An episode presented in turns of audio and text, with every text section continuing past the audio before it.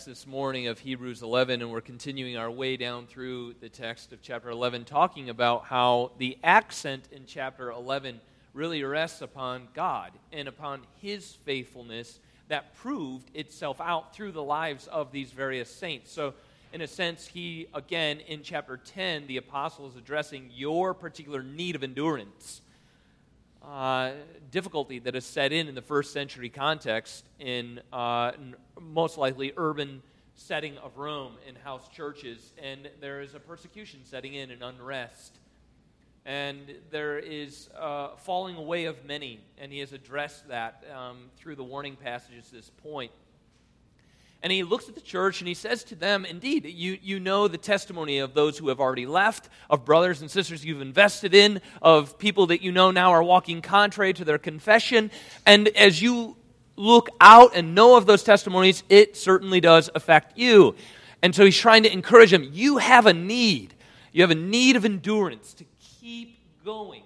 And uh, when burden sets in and difficulty, then he brings this hall of witnesses. In other words, God is going to prove himself out to be trustworthy. He's going to. I think, you know, I'm looking at life, though, and, as it's coming at me in the context within which I am facing uh, whatever those particular difficulties are to you, to your family, uh, however that's facing you in your personal life. And there were difficulties here in this text. So the bridge is being built between you and the text.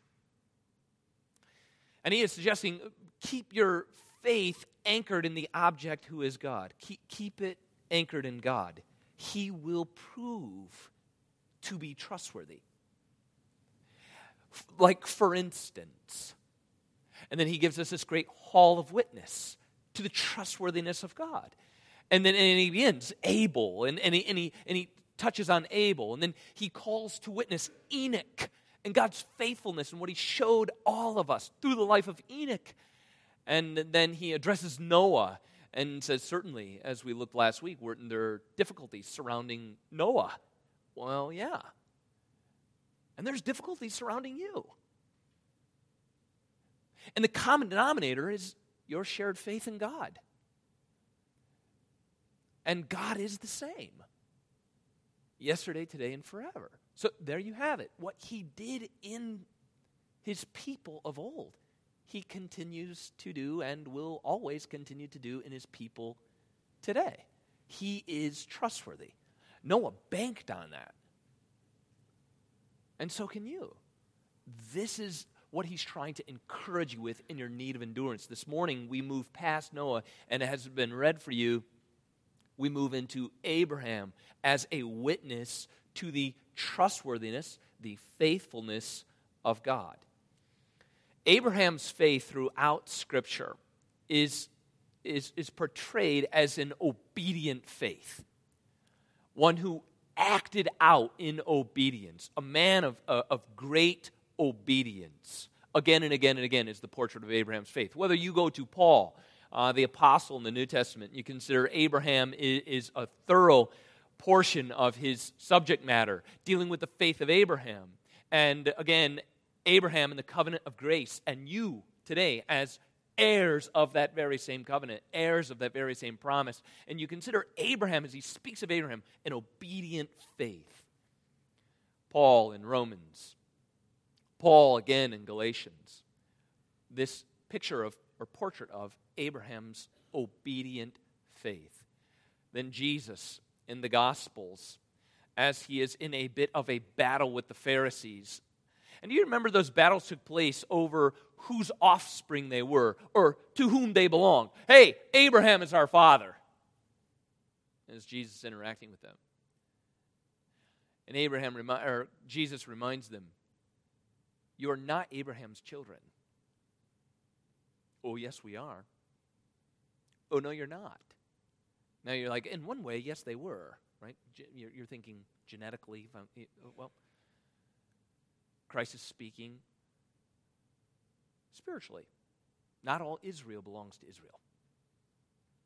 What's the distinction? I, I am Abraham's child. I, we are children of Abraham. He says, No, you're not. Because if you were Abraham's children, or if Abraham were your father, Again, the portrait of Abraham's faith, an obedient faith. Jesus says, You would be doing what Abraham did. Abraham's faith, a consistent portrait of Abraham, is an obedient faith. I want to encourage you, perhaps whatever, regardless of the context, not knowing each and every individual narrative that's in the room. Perhaps it is. We have gathered on the Lord's day for worship to hear from the word of the Lord, and maybe it is that each of us, in varying degrees and kinds and contexts and challenges, have a need for endurance. So let's learn of Abraham and God's work in Abraham and that utter trustworthiness that God is in and of himself, that he will also prove that to be to us in our need of endurance. I want to go about tackling this text of verses 8 through 10 the same way we did last week with the same rough structure. If you weren't here last week, I guess you're just going to be completely lost. That's a joke. I, I, you won't be. I'm going to explain. One, we'll consider the portrait, the biblical portrait of Abraham's faith. What is it? There's two little pieces in there somewhere we'll, we'll plug in. The main structure is the portrait, the biblical portrait of Abraham's faith. I want to I want to kind of mine that out a little bit, and I think it's, it's necessary from the text. Secondly, we'll consider the content of Abraham's faith.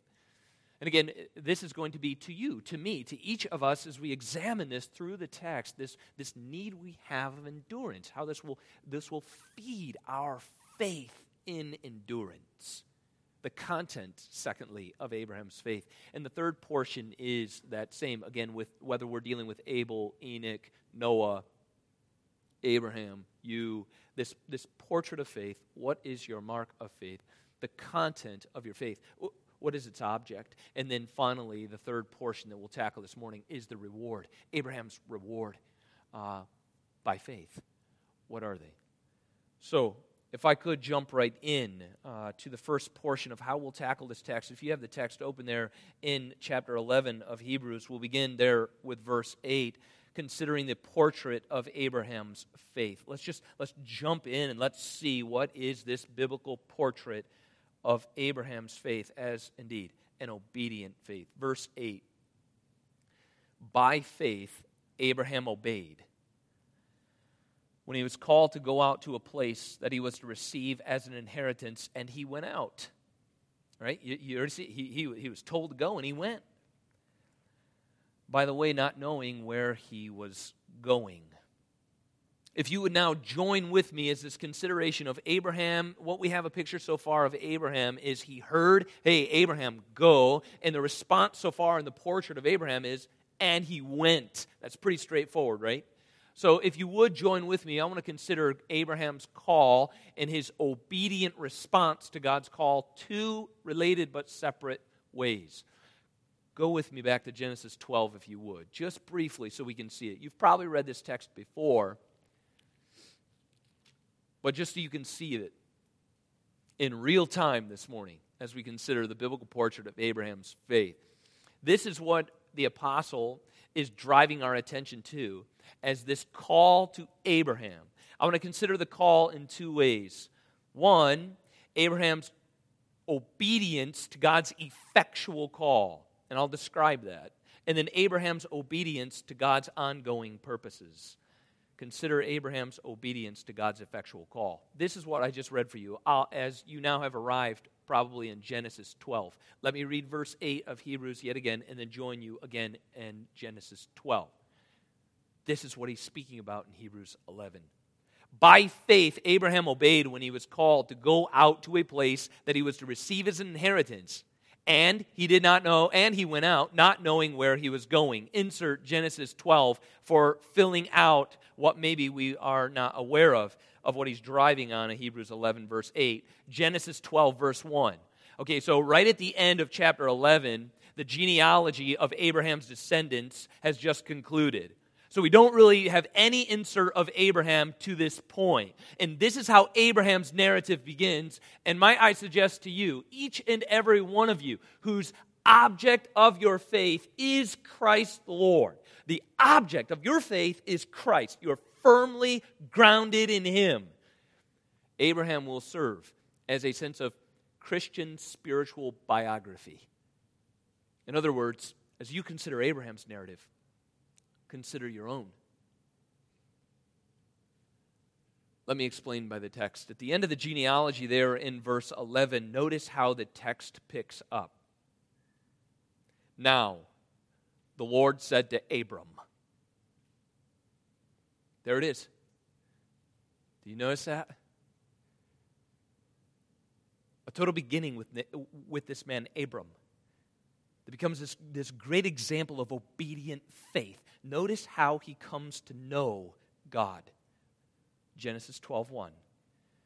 Now the Lord said to Abram, Go from your country and from your kindred, from your father's house to the land that I will show you. Verse 2 And I will bless you, and I will make your name great, so that you will be a blessing. I will bless those who bless you, and him who dishonors you I will curse, and in you all the families of the earth shall be blessed.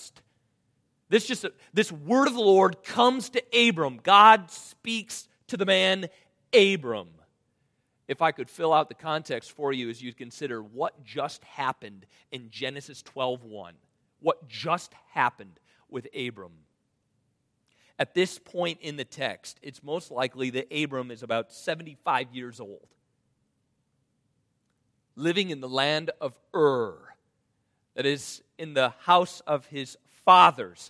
What was Abram doing at this point when the word of the Lord appeared to Abram and said, Abram, I'm going to make from you an entire nation of people. I'm going to bless you. I'm going to cause you to inherit the world. When that word came to Abram, what was he doing? Worshiping the God of his fathers. He was a pagan. The word of the Lord came to Abram, similar to that of Noah. You remember in Genesis 6, here is Noah. We were reading the narrative last week and we see that the, the intent of man's heart is wicked, continuously wicked, and God is grieved over what men have done to the earth. But Noah found favor. Here it is also with the man Abram. A genealogy finishes and concludes, and then it says, Now the Lord said to Abram, insert the effectual call of God upon the life of Abram. I said this serves as a spiritual Christian biography to each of us. The word of the Lord is addressed to you, it comes and it creates, it performs that what God does speak, so also does he perform. And Abram is saved by the grace of God.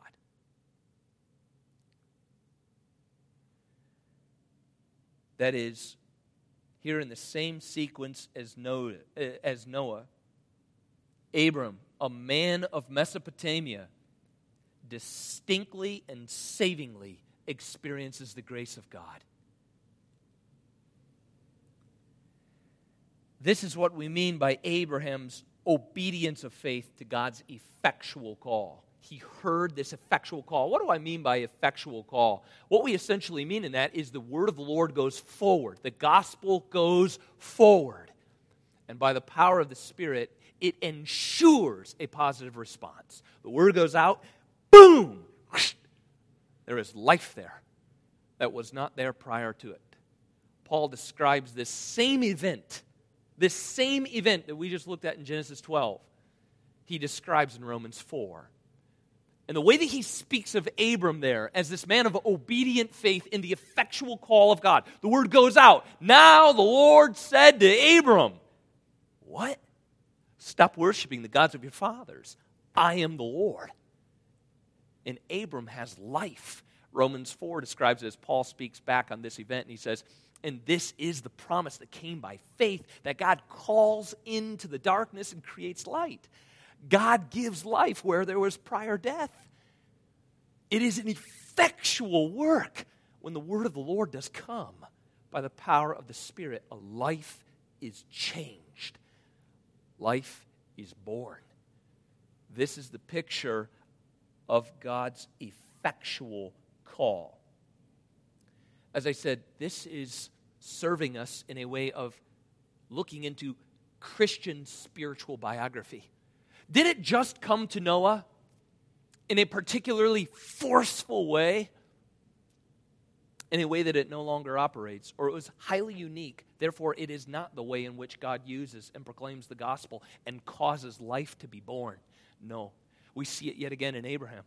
And we see it in all who share, Paul says, in the faith of Abraham.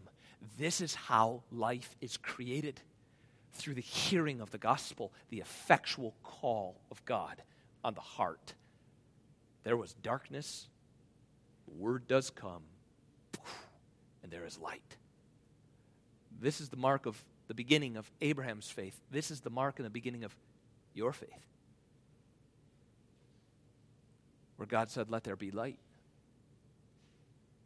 What is the result? What, what, what is the result? If we were to follow the narrative, so Abram gets up off his knees. Let's picture Abram there worshiping the, the gods of his fathers. And he gets up off his knees, and now he has recognized here is the true God, the one who has just spoke to me, this wonderful promise of this covenant in Genesis 12, 1 through 3. What is the result of Abraham's newfound life and obedience to that call of God upon him? What is the result of such obedience? If we were to follow the narrative, there we were in Genesis 12. We would continue to go to 13, 14, and 15. And right around in 15, again, we would pick up with the result or the pronouncement upon Abram for such obedience. What is that pronouncement? It is a pronouncement of righteousness. Let me read for you the text, the result of Abraham's obedient faith to God's effectual call through the gospel. It is Genesis 15 6 reads this way. Perhaps you have heard it read before. Genesis 15 6. Abraham believed the Lord. There it is. He believed. He heard it, he was persuaded by it, and he did trust in it. You're going to do what you have just announced to me. I believe in you. And Genesis 15 6 records Abraham believed the Lord and it was counted to him as righteousness. As I have said a couple of times to this point, this picture of what we see in Abram as this hall of witnesses to the faithfulness of God is called in Hebrews 11 is a picture of Christian spiritual biography. This is to those of you who have trusted, who, who the object of your faith, like Abram, is God. This is how it has come about. God working through His Word in your heart and life to give life, to cause birth. And that faith, that vessel of faith, is firmly planted in Him. And that pronouncement from Him is righteousness. We call that imputed righteousness. Because was it Abraham's own righteousness? No it was reckoned to him. That is the righteousness of Christ. Considering Christian biography, do you stand today on your own righteousness? Let's all hope not. For we look at Christ and we recognize that he died even for our good works and our bad ones. Our sole source of righteousness is the imputation of Christ's righteousness, and that comes by faith. This is what we see in Abraham an obedient faith to first the effectual call Hey, Abraham, get up. Whew, he's up. This is the mark of his obedient faith. That's the mark of yours. Consider, second, the, the next piece is we're looking at the biblical portrait of Abraham's faith. It was an obedient faith to the effectual call. God ensured a positive response. Boom, life was given. Romans 4. And the second aspect of Abraham's obedience of faith is that of his obedience to God's ongoing purposes. If you'll go with me back to Hebrews 11, maybe you stayed there. I'll join with you then. Hebrews uh, chapter 11, verse 9, is the second portion of, again, Christian biography, an encouragement to God's faithfulness to you of what He began in you, so surely will He see it to pass. Abraham's obedience is an obedience to God's ongoing purposes. So, beyond the effectual call, but God's ongoing call, his ongoing purposes. Look at verse 9 there, if you're still there in Hebrews 11, verse 9. By faith, this is the life of Abram, marked by an obedient faith. This is his portrait. By faith, he went to live in the land of promise, right? We just read it in, in Genesis 12 1. I'm giving you a land well, then, verse 9 by faith he went to live in that land, as in a foreign land, living in tents with Isaac and Jacob, heirs with him of the same promise, that of a covenant that God was giving to Abraham what we see in that portrait if we were able to consider what abram went through. So you, if you were if you had time perhaps later this afternoon you can consider jump, jump back into genesis 12 really to mine this out what it meant for abram to get up and go. And from chapter 12 into 13 14 and 15 and the drama that does befold abraham we find out and we would summarize it this way Abraham's obedience of faith. Right? It begun, his life begun by faith, and it endured by faith. Abraham's obedience of faith remained, remained Christian biography. It remained unreservedly committed to God's ongoing purposes through clearly difficult circumstance with great immediate cost to himself.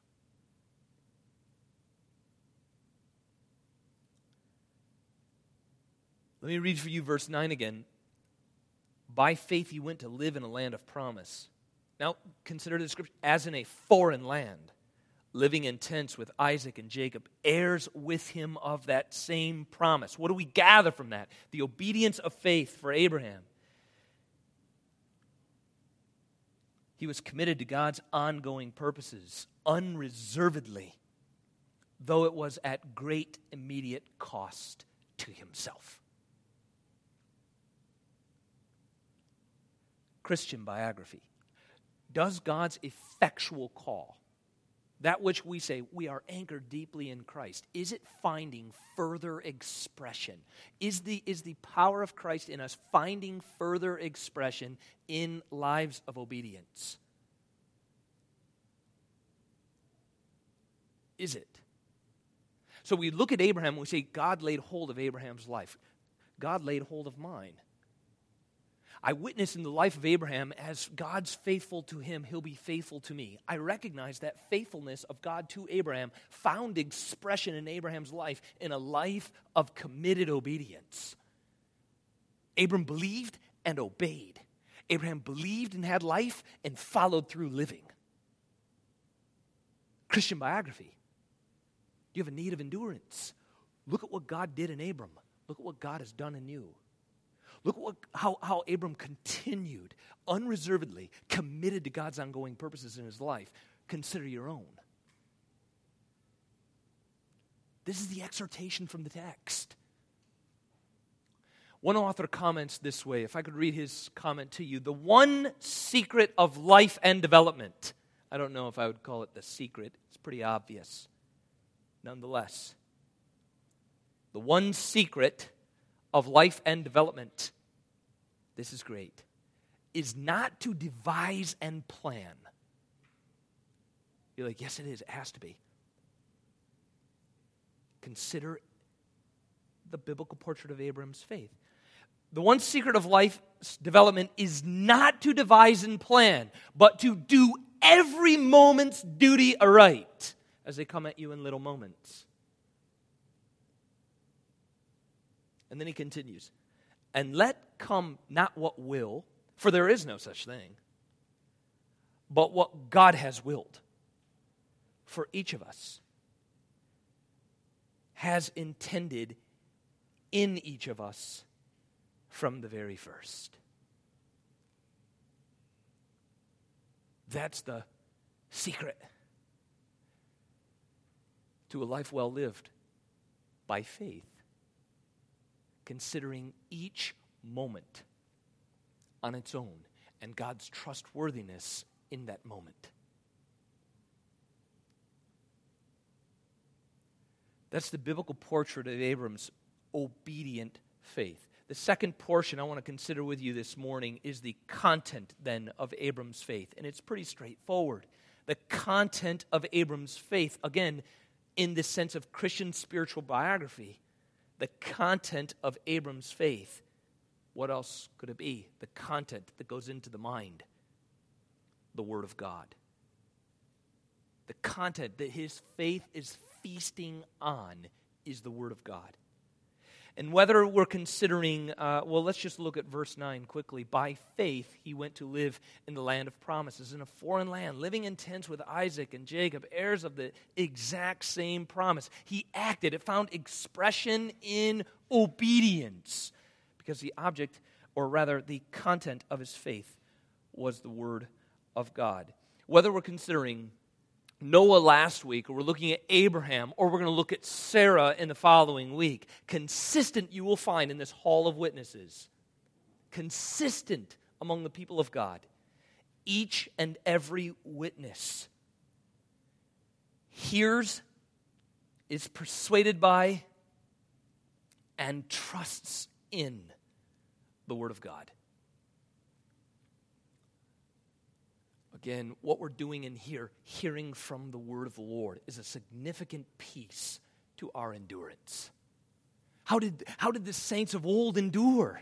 They heard, were persuaded by, and did trust in that word that did come to them. Our times gathering, being a people of God, gathering around God's word. This is a significant contribution a means to our enduring is hearing this essential word. Each and every witness, there isn't one that kind of made it around and found himself enduring, having not heard, having not been persuaded by, and having not trusted in the Word of God. Every witness in the hall of witnesses did hear, that is, intellectually being made aware, there's that knowledge, and was persuaded by, did assent, was moved by, and did bank on or trust in that word that came to them. This is how the people of God endure by faith, is hearing the word of the Lord. Consider, as we did with Noah last week, I think we'll pause here just for a brief moment because you have to note, you have to consider, as the text is displaying it, how difficult it really was on Abram. You know, again, doing each duty aright, every moment as it's coming at him in million little moments, each and every challenge that's coming at him. How really difficult was it? Because again, uh, uh what we say, we can be a bit revisionist in our Bible reading. You know, maybe I'm talking to you this morning and you're considering, well, you know, Abram, we all know who Abraham was. I mean, you know, it's Abraham. So that kind of, again, that revisionist reading or putting on those glasses, we can read it with like, well, it made sense for him to follow. I mean, look at how the promises worked out. You know, Paul says in Romans 4, he's inherited the entire world. Look at us. We're all heirs according to that same promise. So, I mean, it was kind of easy for Abraham. We, we can tend to read it that way, and maybe not purposely so, but when we're reading it that way, it's like, well, things are going to work out, Abram, just hang in there. You probably had a real good sense that they were going to work out. And we can read it that way instead of appreciating or noting carefully how the text is encouraging us. He had challenges, significant challenges. Noah had significant challenges for a need of endurance. So don't detach yourself and say, mine are altogether unique. No, they're not. Abram had significant challenges to seeing that promise occur. And he had a need of endurance. Consider some of them described in the text. You'll see them there. Just don't gloss over them. Take a moment just to consider the several descriptions that show us just how difficult it was for Abram. Starting in the second portion of verse 8. So he obeyed, so he was told to go. He got up and he was leaving to a land that he was to inherit. Pick up with, and he went out There it is. There's a description of the difficulty that Abram was facing. Have you taken time to consider your own journey with the Lord? Here is Abram, not knowing where he was going. Okay, great. Don't gloss over it like, well, okay, not knowing where he was going, and then it all turned out, and look at us all now. Wait, wait, wait, slow down. Consider it. He got up and he went out. What's he doing? Well, so far, we know what challenge stood before him was he didn't know where he was going. That is a challenge, especially to all of us control freaks. That's a challenge.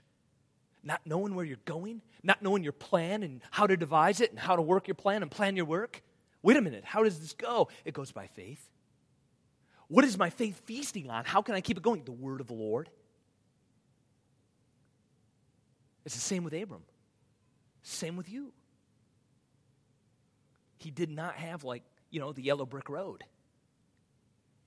There were challenges, significant ones, to a very real human being. The second description there, again, as you see in the text, verse 9 by faith he went to live in the land of promise.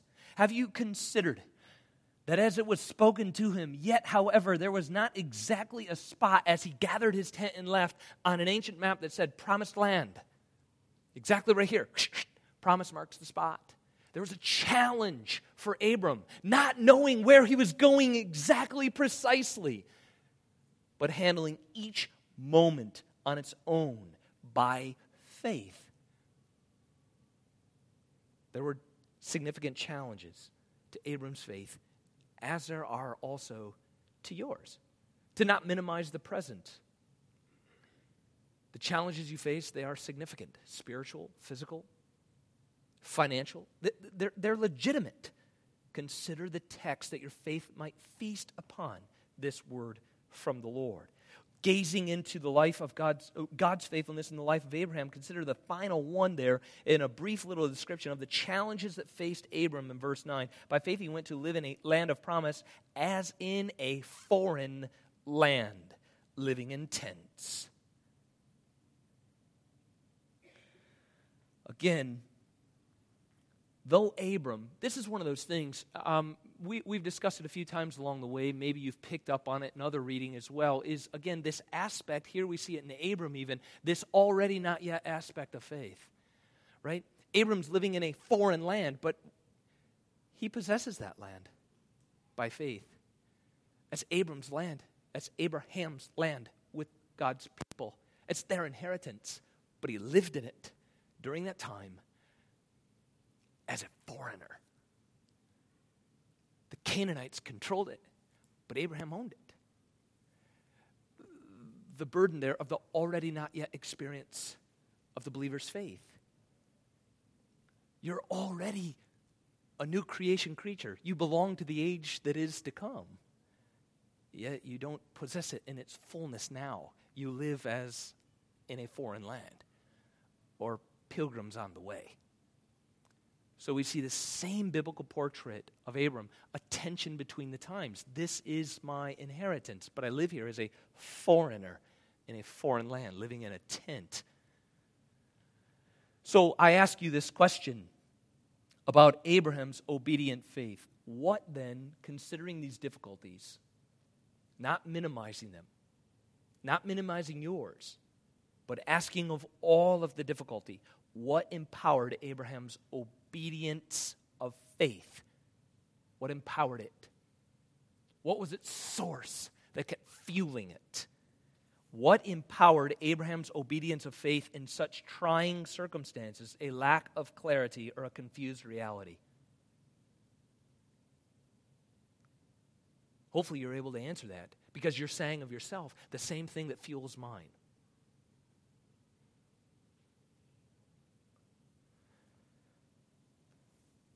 I'll read the question one more time because you already know the answer, but then I'm just going to repeat the answer you're already telling me in your mind. The question is what empowered Abraham's obedience of faith in such trying circumstances? Lack of clarity or a confused reality? This is what I see. This is what I've heard. But this is what I see. What empowered him? The answer is this the object of his faith was not an outcome. Not even in a land. The sole object of Abraham's faith was God. Who is trustworthy? That's what empowered him. Because outcomes, remember, we've been looking at this back and forth. Same with Noah. What, what, what gives you that strength? What is that, that, that, that intestinal fortitude, that, that strength that drives? How do you keep it going when you're facing a confused reality? I heard that this was going to occur. What I'm looking at is all of this. Does that make sense to you? I thought my life was going to be, and what I'm experiencing is what keeps you going? Well, when circumstances get better, I get fired up. When circumstances collapse, I get brought real low.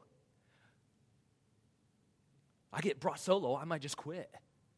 Oh, well, then you have a need of endurance. How can I endure? Change the object of your faith from circumstance to God.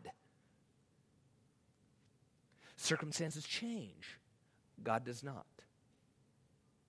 Circumstances are not trustworthy, they are fragile. God is not. So, though Abraham was living as a foreigner in a foreign land, I'm seeing this, but I was told this, was he defeated? No. Because the object of his faith did not rest. He was not anchored in this land turning around for me. It was anchored in God.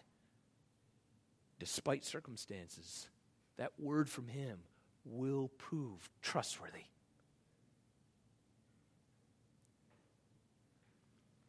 Let me read for you just briefly. There's an excellent picture of how this tends to work in our lives.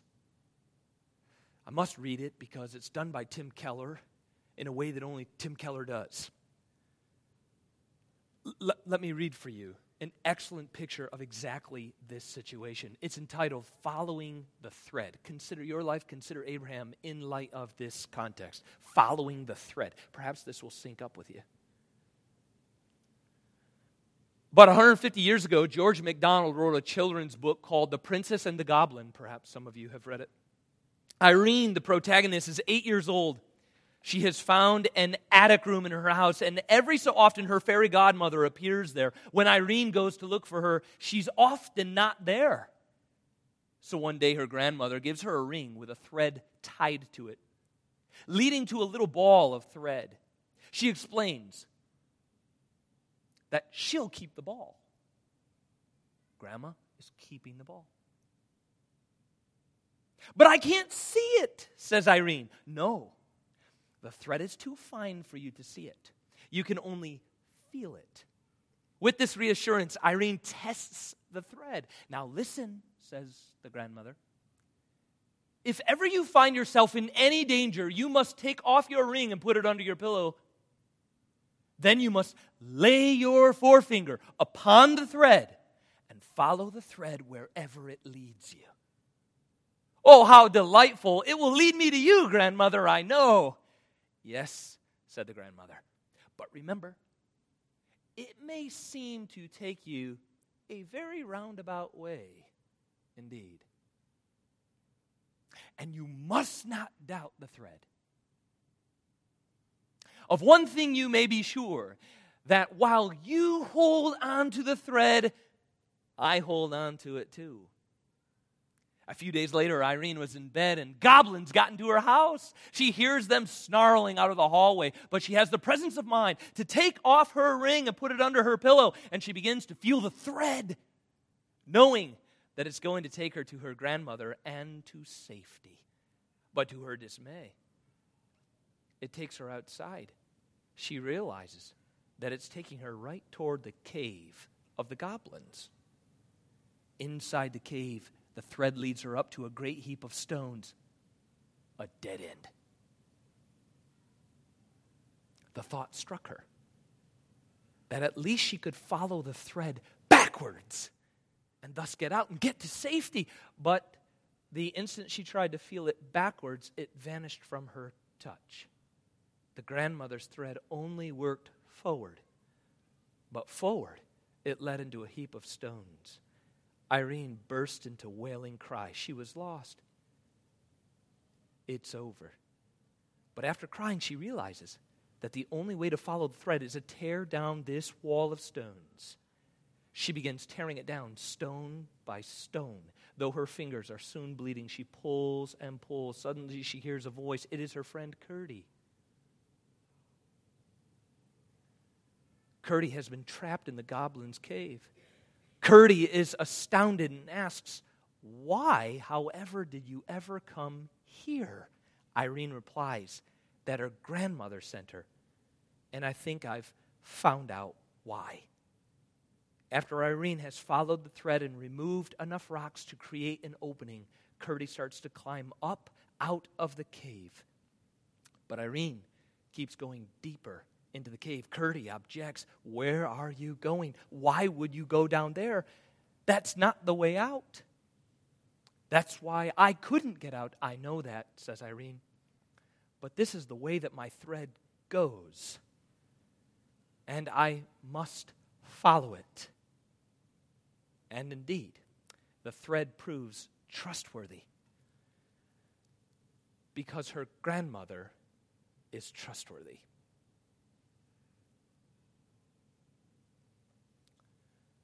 This is the portrait of biblical faith. Do you see what he's doing there?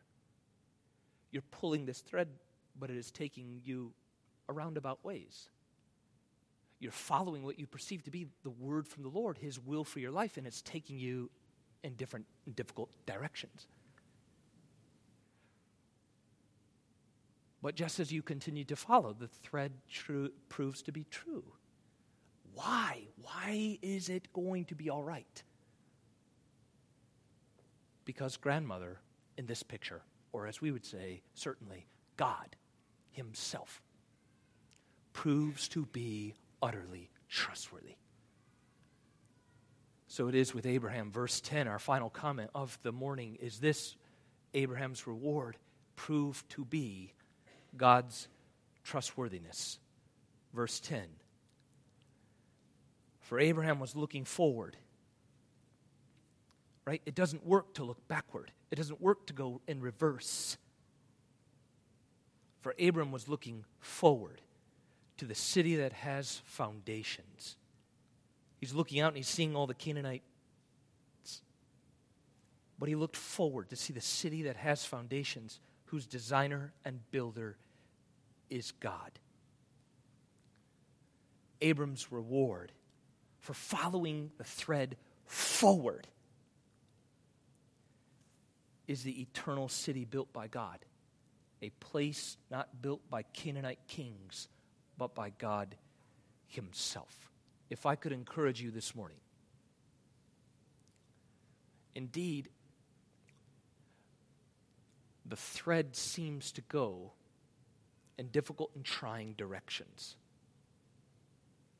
Providence that unfolds, decisions that we make, seem to trip us up, or perhaps as Irene found out, you're at the top and it seems the thread is taking you directly into the goblin's cave.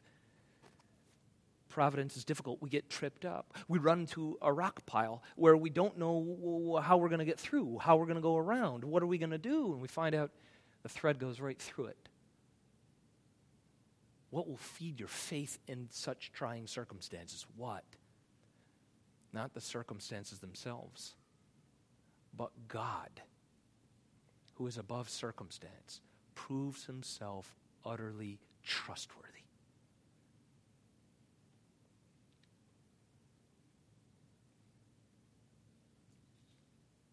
Let's pray. Father,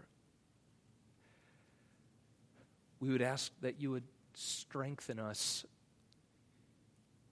in our faith. That as we hear the word of the Lord, that as we gaze upon your trustworthiness to Abraham. That we would receive that is for us. that that life that you began in us will be completed in us because you will be trustworthy. Let our lives be filled with grateful obedience.